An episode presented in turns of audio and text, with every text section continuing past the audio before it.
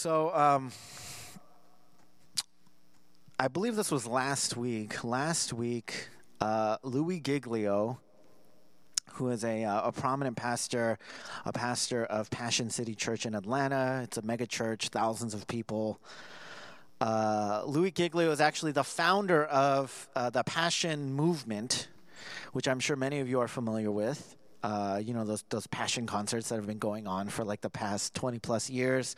He is the founder of this movement, and he uh, hosted a talk with uh, Lecrae, who is a, a, hip hop artist, who is a Christian, and uh, Dan Cathy, who is CEO of Chick Fil A, and they hosted this talk about, um, you know, race it was a, a, discussion about race in light of kind of George Floyd and in light of the the protests and the things that were going on. And um, I don't know if you've you've heard about this. You can you can find it and you know look it up on YouTube to find the full context. But I'm going to share a little bit of what Louis Giglio said about this he was talking about race and he was talking about slavery at one point, and this is what he said. I'm just going to quote him. He said, We understand the curse that was slavery, and we say that was bad. And when he says we, he means white people. And he, then he continued, he said, But we miss the blessing that it actually built the framework for the world that white people live in and lived in. And so a lot of people call this white privilege. And when you say those two words, it's like a fuse goes off for a lot of white people. They don't want someone telling them to check their privilege. If the phrase is the trip up, let's get over the phrase and get to the heart let's get down to what you want to call it. And I think a great thing for me is to call it white blessing. So just to, I'm sorry, this is, I mean, I don't, I can't, I, can't, I shouldn't be laughing at this because this is kind of horrific. But if you missed what he said, he essentially called slavery a blessing for white people and then he said, instead of calling it white privilege, we should call it white blessing. Now, this was premeditated, mind you. He thought about this before this talk. He came in kind of with this terminology in mind. And I talk about race in a context where racial tension is as high as it's ever been in my lifetime. This prominent pastor of a church of thousands of people called white privilege, white blessing, to admittedly cater to the sensitivity of white people on this topic. Now, it's so, it's like it's kind of ridiculous, which is why I'm I can't I can't even like say it with a with a straight face because it's crazy. I'm bringing this up for a couple reasons.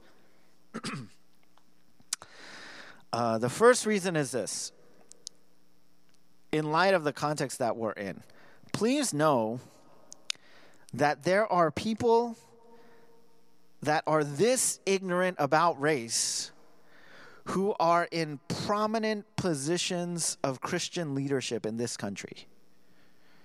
Right? The, Louis Giglio is a very known pastor. He pastors a church of thousands of people. He's the founder of the Passion Movement. And he said this and so we need to be aware so that we can take everything we hear out there with a grain of salt and check it against the word of God. Like I seriously, we need to really check ourselves and and consider the thoughts that we have about this topic against God's word and against the God. This is why I'm I'm so vigilant and I'm like I feel like I'm repeating myself a lot on this topic, but we really need to understand like I think some of us don't understand the level and many of us obviously we are you know we're we're not white many of us uh, most of us in this church are Asian American and so you know our understanding may not be the same either of the black community or the white community, but I think we need to understand kind of the different views that are coming into this discussion because I think sometimes we don't understand it because we don't realize the perspectives that people are coming from. That's one. And so, look, get into the bloodline study. I really encourage you, if, if you're thinking about it at all, even if you're not thinking about it, please, because we need to have a, a, a more biblical understanding of this. But here's the second thing I want to talk about is what happened after this. Okay. So Louis Giglio made apologies on Twitter and Instagram. Okay. So he, he posted videos and, and, and look, by all accounts, and I, I watched the, this, you know, I watched all this stuff and he seemed very sincere. Okay, and his and his point like wasn't malicious, like what he was trying to say. He phrased it really bad, and I think he showed that he was ignorant on this matter. Like, should he have hosted a talk? No. Okay, I'm just going to be straight up about that. To be honest, okay? And I'm not saying and I I don't want to say like all white people can't say anything about this. I think certainly like John Piper and Tim Keller and like Matt Chandler and some others like there are some white pastors of prominence who have like written books and who have like seriously studied and talked about themselves and tried to bring to light and have tried to say things to other white people about some of these things that are happening and, and how we need to uncover some of this stuff in the gospel. But I think Louis Giglio revealed that he probably shouldn't have done this. Uh, he probably shouldn't do this in the future until he kind of learns more about it and educates himself. However, what I will say is he loves God. You know, he's a brother in Christ. He's a pastor. He has done things for the kingdom. But by many, many, many people on social media, he was canceled because of this. Okay, people did not accept his apology. His apology seemed real sincere, like from my perspective. And I have no reason to believe that this guy is not like that. This guy is some kind of malicious racist or he's like some white supremacist. Or something. Like, no, I don't think there's any of that going on here. I think he kind of didn't know what he was talking about. He said some bad stuff he probably shouldn't have said. He definitely shouldn't have said. He made some mistakes. But like, he's not like an evil guy, you know and and anybody who cares about what Louis Giglio says, by the way, is Christian. Like there's no secular people that's going to care what Louis Giglio has to say about this thing. They're, they're, these are Christians, and all these Christians, a lot of Christians, and some, you know, some people forgave him, some people were willing to accept it, and many, many people were not. Now, that's part of our culture today. You know, cancel culture call out culture. This is part of what is prominent in our culture. And let me be frank, I completely get the appeal of cancel culture, of call out culture. Right? Because technology has kind of ruined us and we can't be human beings anymore. And when you just see something on the internet, it's not a person, it's just a bunch of words. And it's easy to be inhumane in the way that we deal with people. And secondly, obviously it just feels good to be superior, right? Like when somebody says something stupid and they stick their foot in their mouth, it feels good to call them out and to be like, yeah, see, you don't know what you're talking about. That's easy. Right? All you got to do is find somebody who is more ignorant than you on what on some topic. We're all ignorant about something right? Like we all got parts of our lives, things we don't know about. Nobody knows everything about everything. And it's very easy to just pick at people that don't know about something. I'm not saying we shouldn't keep one another accountable. I'm not saying that there shouldn't be, you know, time and space for that. But this cancel culture. See, we don't I don't think we realize for many of us Christians, for many in the church, I don't think we realize how it has seeped into our DNA, how it has just become a part of us. Where we are waiting to pounce on people, this outrage call. We are waiting for people to make mistakes so that we can point it out to them. How much, you know, to be frank, how much dumber they are than we are. How much smarter we are than they are how much more moral we are, how much more biblical we are, how, how much more doctrinally sound we are. Is that Christian? Is cancel culture Christian. Now, I'll just say right now no, it's not. Clearly, it's not. The, the culture of the church should not be built around canceling people, nor should it be built around calling people out. And you know, that is way more prominent. That terminology is actually in the church now. That is a prominent terminology in the church. People think that they are doing a great service by calling people out.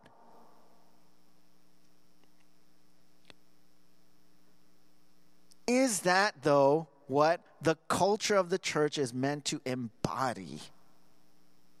I'll say no. I'm sure by the title of this message, you can figure it out that we are meant to embody a culture of compassion. Compassion culture. That should be the culture of the church.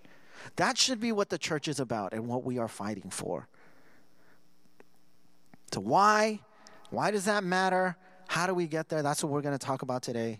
So, if you guys have your Bibles, let's go ahead and open them up to um, Luke, Luke 15.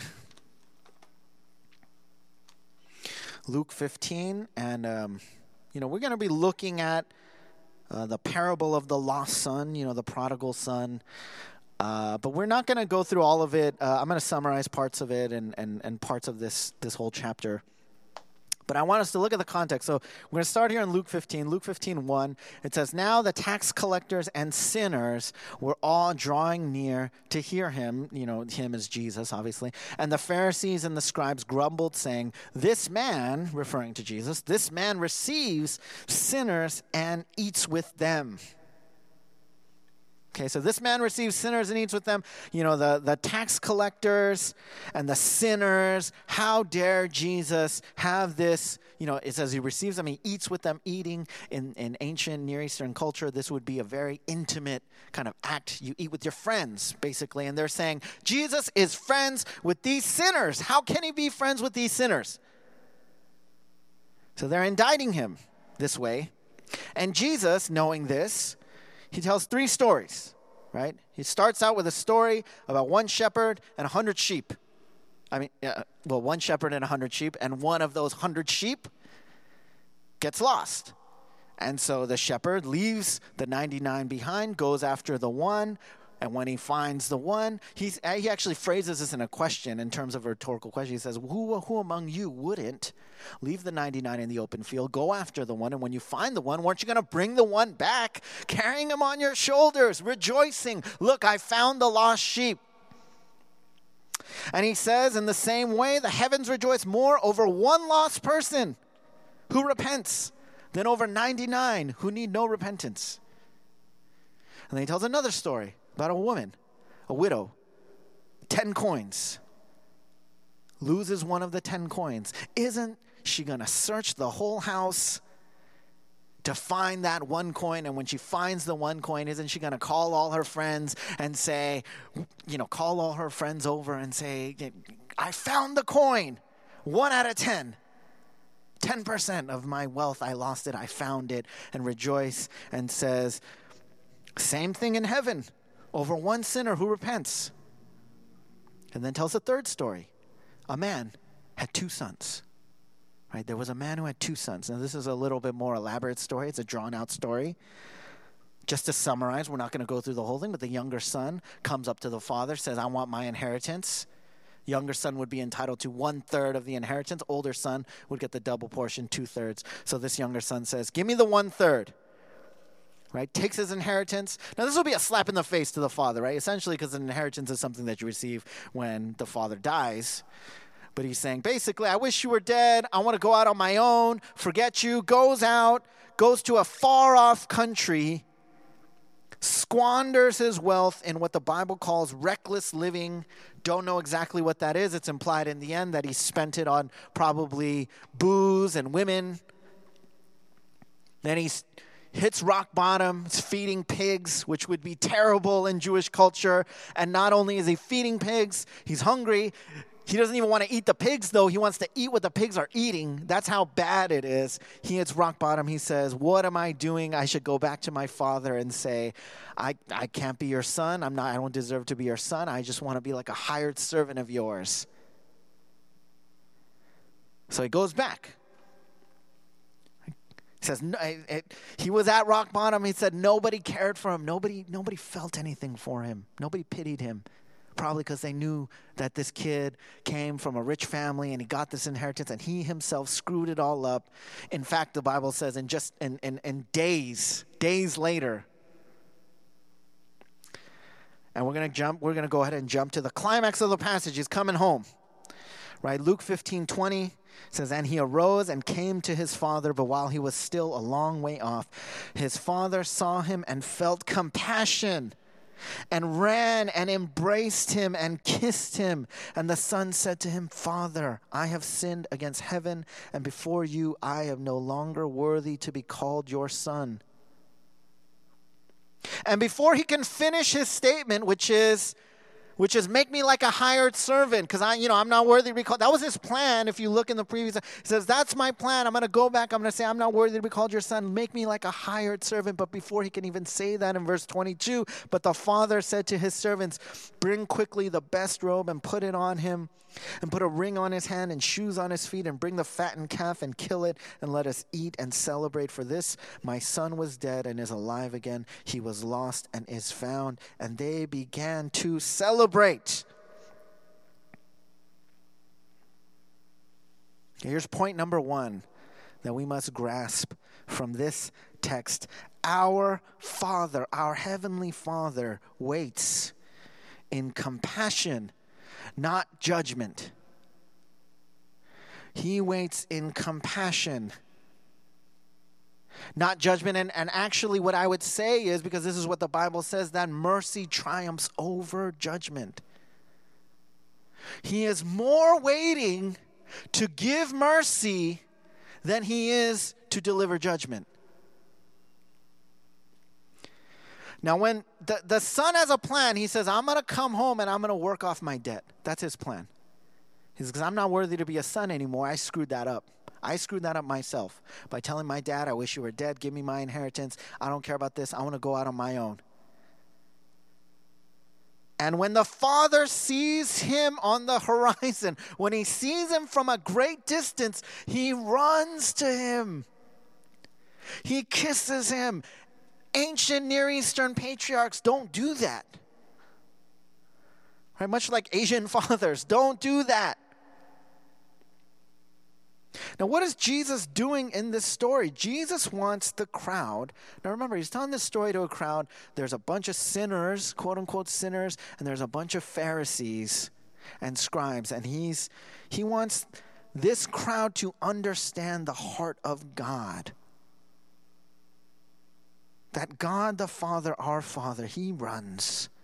He runs to His Son and embraces Him. He breaks all the normal behavioral conventions. He abandons what He is, you know, His what He is supposed to do, His to be stoic, or perhaps to be angry. This Son has embarrassed Him. Gives him the best robe a robe reserved only for noble guests. He gives him a ring for his finger, probably a signet ring, granting him the authority which he essentially gave up to leave this household. Gives them sandals, which were a luxury, something servants did not wear. Kills the fattened calf. That only happened at big parties, the big celebrations. This father wasn't waiting in anger. Right? He wasn't waiting for his son to come home so that he could pounce on him and be like, Yeah, see, you went out on your own and you failed. And now you come crawling back home to me. No, he was waiting in compassion. He takes the harm upon himself. And he says, That loss, I will eat it. Now, sometimes it's hard to believe that we have a father like this because we haven't perhaps had fathers like this. My father my father, like many Asian fathers, he he never ran. My my I don't remember my dad running for any reason. Okay. I mean, he's he's like Darth Vader, man. He just, walks menacingly, right? Like that's that's my father. At least what I remember. And he spoke authoritatively to me, and I ran. If my father called me, I ran. not to hug him, you know, to to receive my my my punishment usually. When it was when my father spoke, that was authority in, in the household that I grew up in. And when I read the passage, I imagine, what if I did this to my father? It's crazy now, actually, because now I think, what if one of my sons did this to me? Right? What if what if my youngest son, what if my younger son came up to me? Micah would never do this. Josiah maybe one day. he come up to me and he's like, he's like, Dad, I wish you were dead. Give me the inheritance. Right? Now, if this happened in real life, first of all, I would be like, son, there's no inheritance. I don't know what you're talking about. I'm a church planter, and your wife, you know, your mom's a, a, middle school teacher. I don't know where you think the inheritance is coming from, right? I guess take the Accord. I guess like it's just not even running right now. But you know, whatever, right? Like, I, I, let's just for let's humor this story though, for the sake of for the sake of this illustration. Let's say there was some kind of inheritance. I give him the inheritance. He drops out of, you know, he's he's old. He drops out of school he goes, he, he goes to Vegas, he wastes the whole thing. His girlfriend dumps him, you know, he's, he's got nothing, he loses his job. He comes crawling back home. Now, what am I going to do when I see him in the distance? Right? Like, am, am I going to run to him? Yeah. Am I going to feel relief that he's alive and okay? Of course. Of course I will. Am I going to be happy he's home? Of course I will. Am I going to throw him a party? I don't think so, right? I think there's going to be a few I told you so's, and I think I'm probably going to hold it over him for at least a decade. You know, remember the time you ran away from home and failed on your own? Yeah, maybe you should listen to mom and dad next time. That's that's probably in my in my sinfulness in my imperfect fathering, that's what I would do, but that's not what the father in the story does. He runs to his son, who said, Forget you, dad.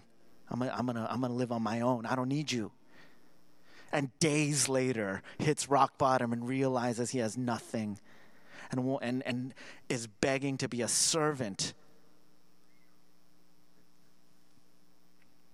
Your father may not have been that kind of father. And that doesn't make him a bad man or a bad father.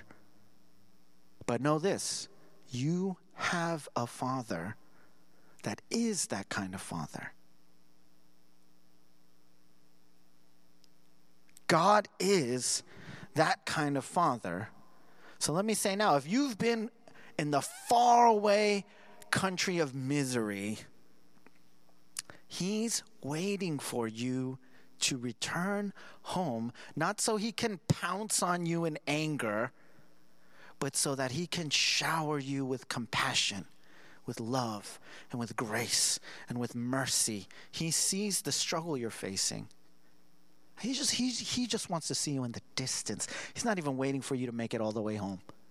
He just wants to see you in the distance. He's waiting to run to you. And when you want to say, Make me like a hired servant, God, He won't even let you finish that sentence. He'll say, We're, we're going to celebrate.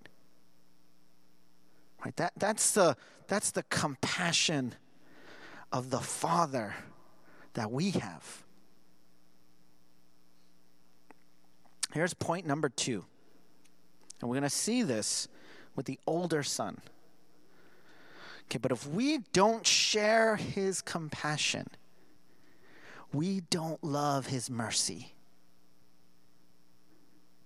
So let's read on here, verse 25. Says, Now his older son was in the field, and as he came and drew near to the house, he heard music and dancing, and he called one of the servants and asked what these things meant. And he said to him, Your brother has come home, has come, and your father has killed the fattened calf, because he has received him back safe and sound. But he was angry and refused to go in. His father came out and entreated him. But he answered his father, Look, these many years I have served you, and I never disobeyed your command, yet you never gave me a young goat that I might celebrate with my friends. But when this son of yours came, who has devoured your property with prostitutes, you killed the fattened calf for him. And he said to him, Son, you are always with me, and all that is mine is yours. It was fitting to celebrate and be glad, for this your brother was dead and is alive. He was lost and is found. Now, this older son shows what a dysfunctional relationship with God looks like. Right? I mean, you see it in what he says. The younger, the younger son reveals the sin we can all agree with. It's kind of the obvious sin, right? Oh, this guy wants his you know, like he's he's kind of the bad guy in the story, obviously, right? Like everyone reads this and is like, oh yeah, that guy's a sinner. You know, much like the crowd that Jesus is speaking to. You know, the, the prostitutes, the tax collectors, right? The kind of bad people of society. It's the obvious bad people, the criminals, the drug dealers. But the older son reveals a less obvious sin. Is this, is this discontentment with the father.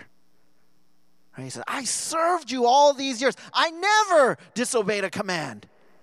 And he says that like he deserves something for it, right? Like it's a right. Like that's what he suffered. No, I never got to disobey. I had to serve you all this time. I suffered because I served you all this time. Like I just been doing church all this time. I've been serving so hard, suffering for you. what do I get for? What do I have to show for it? I didn't get any inheritance. I didn't get a party. He, he reveals his entitlement. He doesn't want an inheritance, he wants a wage. He wants what he thinks he deserves. The older son wants. He says, This is what's crazy about it. He wants a system of judgment, not one of mercy.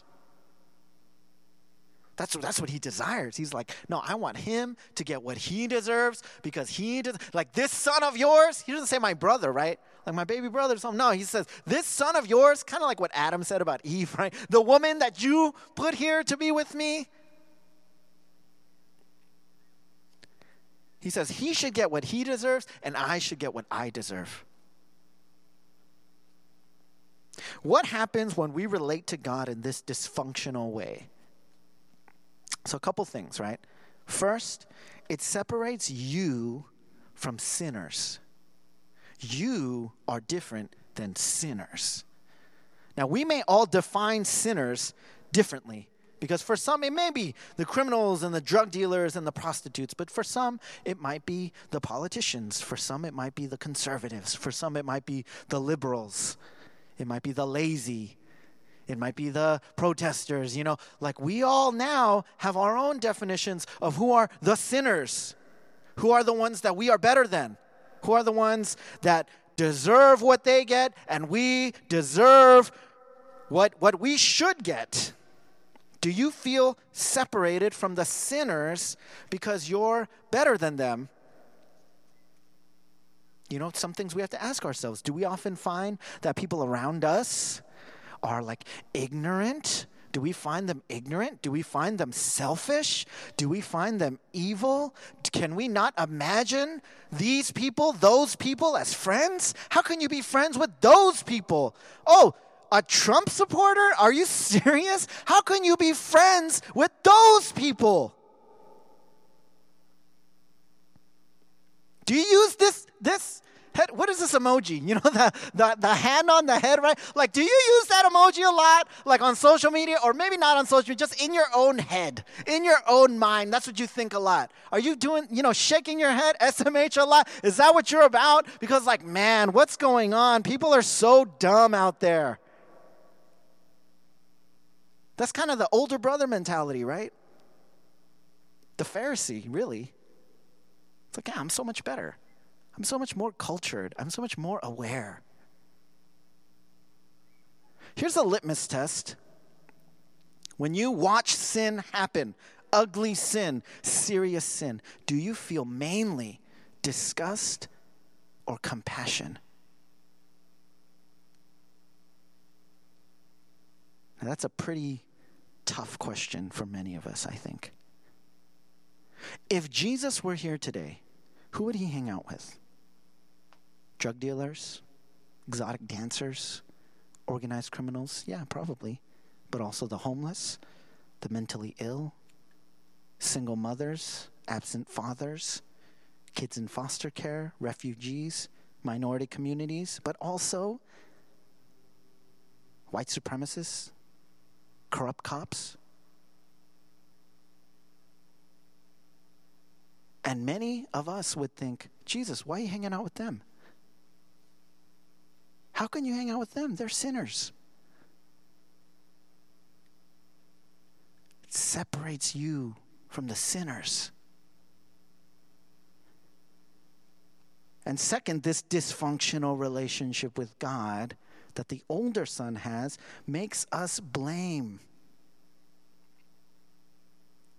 Right? This son of yours, same thing Adam did with Eve, that's it's a blame, right? And who's it actually blaming? When we blame our circumstances, like do you find yourself in this kind of why me situation? Like, why me? How come this bad stuff always happens to me? And how come the good stuff always happens to people who don't deserve it? Like how do those how do those people? They don't deserve that. How come they get that and I get this? This is my lot in life from the big to the small, from the macro to the micro. If it's in society, whether it's in society or it's just in your workplace, there's always these undeserving people who get these things that I deserve, and I get the things that these people deserve. Now, when you say that, do you know who you're really blaming? Because you're, you're not really blaming the system and you're not really blaming your boss. You're blaming God. As God, why did you do this? Why did you let this happen?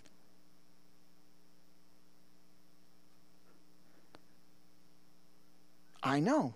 I do this.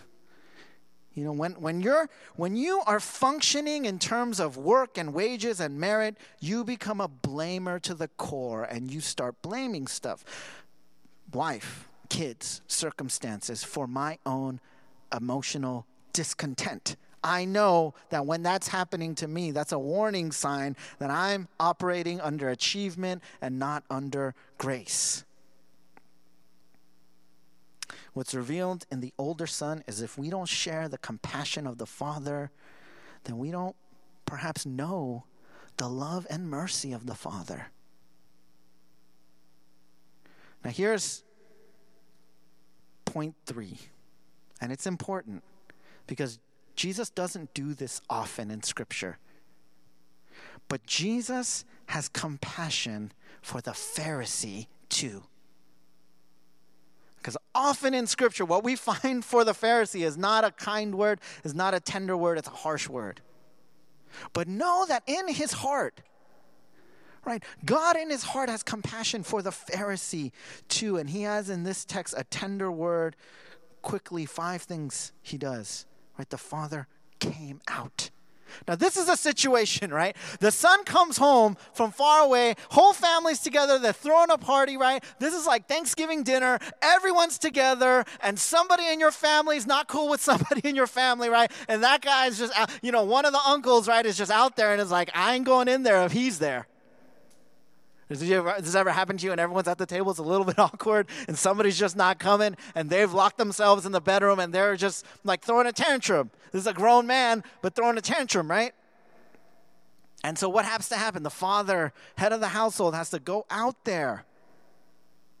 And the fact that he goes, he goes out. It says he came out. Again, sometimes, like, would we do this? Would we say, hey, you, you better get in here? You better come in here. Now, he can do that, but he doesn't do that. He says, I'll go out there. So he goes out. And secondly, it says, the Father entreats him. Now, that word is, is chosen precisely in distinction to commanding. He could command him, right? And the Son even said, I've never disobeyed one of your commands. Right? And he could just go on that and say, like, okay, well, I'm going to command you now, get your butt in here and have dinner with the rest of the family because we're all going to celebrate that your brother's home. But he doesn't. It says he entreats him. Right? It's the similar word is used in, in, in uh, Philemon 1 8 to 9. I'm just going to read it for you. The text is not going to be up on the screen, but it says, Accordingly, though I am bold enough in Christ to command you to do what is required, yet for love's sake I prefer to appeal to you. Right? So he's saying, I could command you, but I'm going to appeal to you. The same Greek word is used there for appeal and entreat.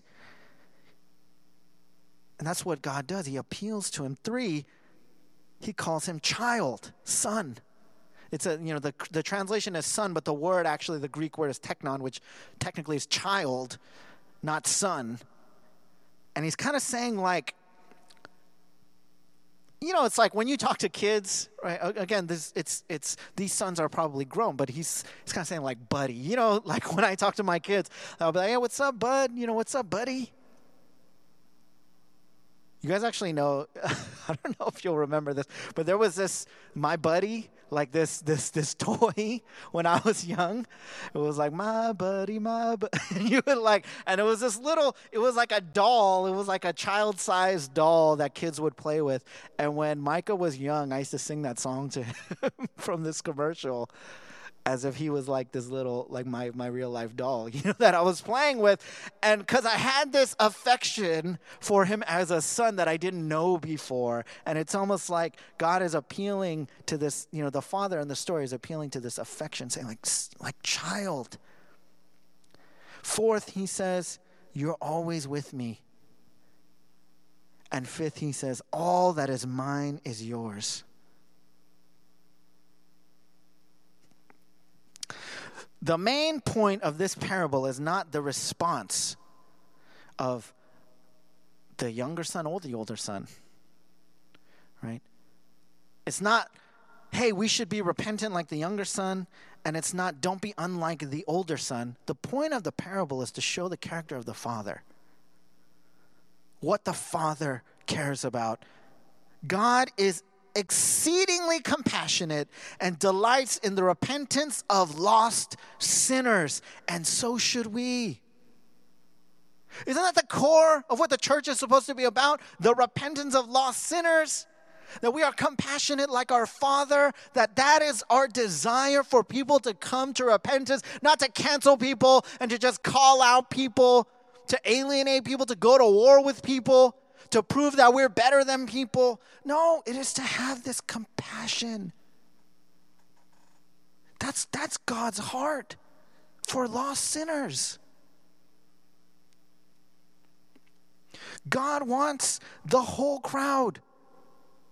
The sinners who feel like they can't be forgiven, and the Pharisees who feel like they're above these people and that these people are beyond forgiveness.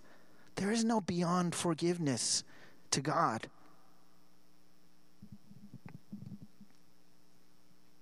One of the greatest tests of whether you love mercy is whether you feel mercy toward sinners. You can tell whether or not you're a Pharisee based on whether or not your heart is moving to rescue and woo sinners, to entreat sinners, to appeal to sinners with the gospel. Gross sinners. And make no mistake, sin is disgusting infinitely more than we know. But one, one pastor I heard put it this way But for those who know that they have sinned themselves into the porch of merit or the far country of misery, they want to draw people in, not push people away. You guys know when you're like a fan of something? If you've been a fan of something for a long time, and then people start becoming a fan of that thing that you've been a fan of for a long time, and you want to be like, oh, you're going to come on now? Like you're trying to jump on the bandwagon now? I've been here since, you know, I've been here since 03, right? You're trying to jump on now? I've been here since 95, okay? Like, I, I suffer. If you didn't suffer in the hard times like I did, then you don't deserve to be a fan now, you know? And then there's those people who are like, hey, hey, come on board. You know, the more the merrier. If you're that first kind of, eh, look, I don't care what kind of fan you are, okay? But when it comes to Christianity, If you're that first kind of person who's like, oh, you're trying to, now you're trying to come onto this bandwagon, now you're trying to care about these things, now it suddenly matters to you. If you care more about that than you do about repentance, about people coming to repentance, and when the one lost sinner comes home, like, think about the difference between, oh, you're trying to come now, and you're the one sheep out of a hundred that came back, and there's a party in heaven now. Like, I'm going to call all my friends and celebrate now because you're the one out of the 10 lost coins. You're the one out of the two lost sons who came home.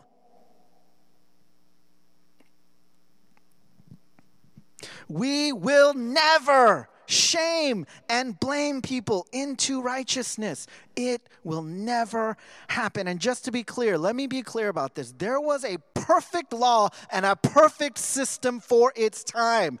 It was God's law given to God's people. God Himself designed the law and the system of law and government that the Israelites were under in the Old Testament.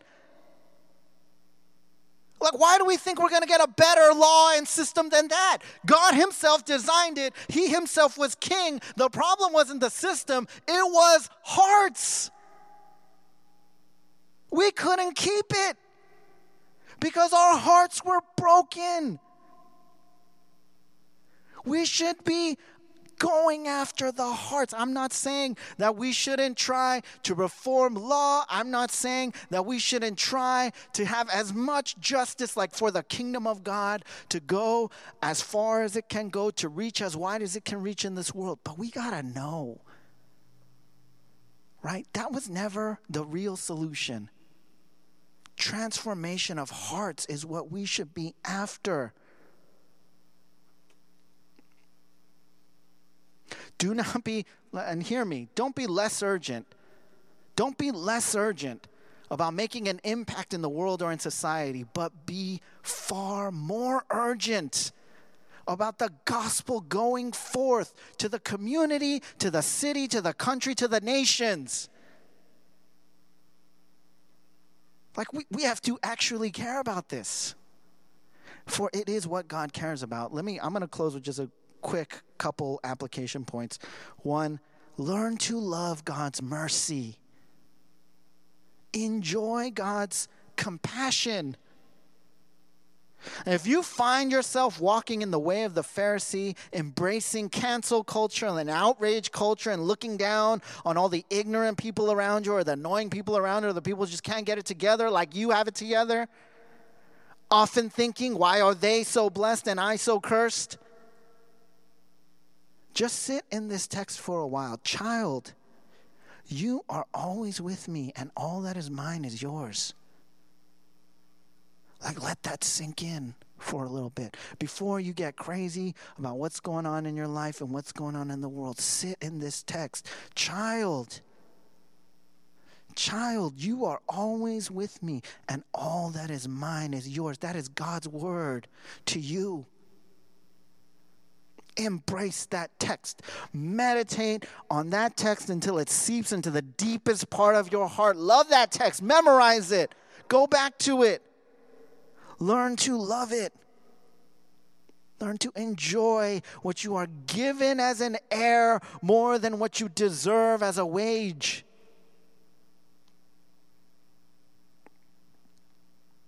Two, embrace compassion culture. Not cancel culture, not call out culture, not outrage culture. Compassion is hard, right? It's not natural. Sympathetic concern for the sufferings or mis- misfortunes of others is not natural. It's not natural. Of course, because all of us, we're going to think about ourselves. What's natural is to judge. What's natural is to, to think of solutions. What's natural is to um, you know, it's the opposite of giving someone the benefit of the doubt. It's assuming the worst in people. It's natural both because we often it's hard for us to get out of our own perspective and secondly it makes us feel good to feel superior. But know this. Compassion culture is so much greater and better. Jesus Christ, in all of his glorious freedom, chose a life of compassion. Right? Isn't that what Jesus did when he was on this earth? Like he rarely raged. He did. You know, and there were times where, you know, of course, yeah, he did. He rebuked he rebuked the religious leaders, he rebuked the Pharisees. He got mad in the temple. But look at the vast majority of his ministry. He hurt with those who hurt. He touched the lepers, the sick. He ate with tax collectors, the exploitatively wealthy. He went out of his way to speak with and commend these salacious women. He offered forgiveness to both the law enforcers who crucified him and the criminals who were crucified with him. Jesus, in all his glorious freedom, chose this life of compassion. He wasn't coerced into it, he wasn't forced into it. He, in all his glorious freedom as God, chose that for us. Both so that we could embrace it and experience it, to know that whenever we get close to home, God runs to us and embraces us and loves us, and to know that when someone else that when we draw someone else home and they come home, that we can celebrate that, that there is a joy and a delight that builds upon itself as we embrace that compassion, that we can embody it just as He did. Let's do that together. Let's pray together. Father God, we thank you so much that mercy triumphs over judgment. God, that though all of us are, deser- are deserving of, of judgment, because of Christ, we can find, we can embrace, we can enjoy your mercy, that we can be called your children, that we can be with you that we can enjoy you, that we can delight in you, that we don't have to live utterly outraged and frustrated and, and, and clawing and fighting for every inch of superiority we can find in the world, that we don't have to live under this oppressive system of achievement, God, that we can in you, Jesus. Because of what Christ has done on the cross, because of the perfect life, the sacrificial, substitutionary, atoning death, because of the powerful resurrection of Christ, we can enjoy a free life of love and compassion and mercy and grace. Help us, God. Help us. Heal us, God. Teach us your ways that we may follow you. We thank you, God. We love you. In Jesus' name we pray. Amen.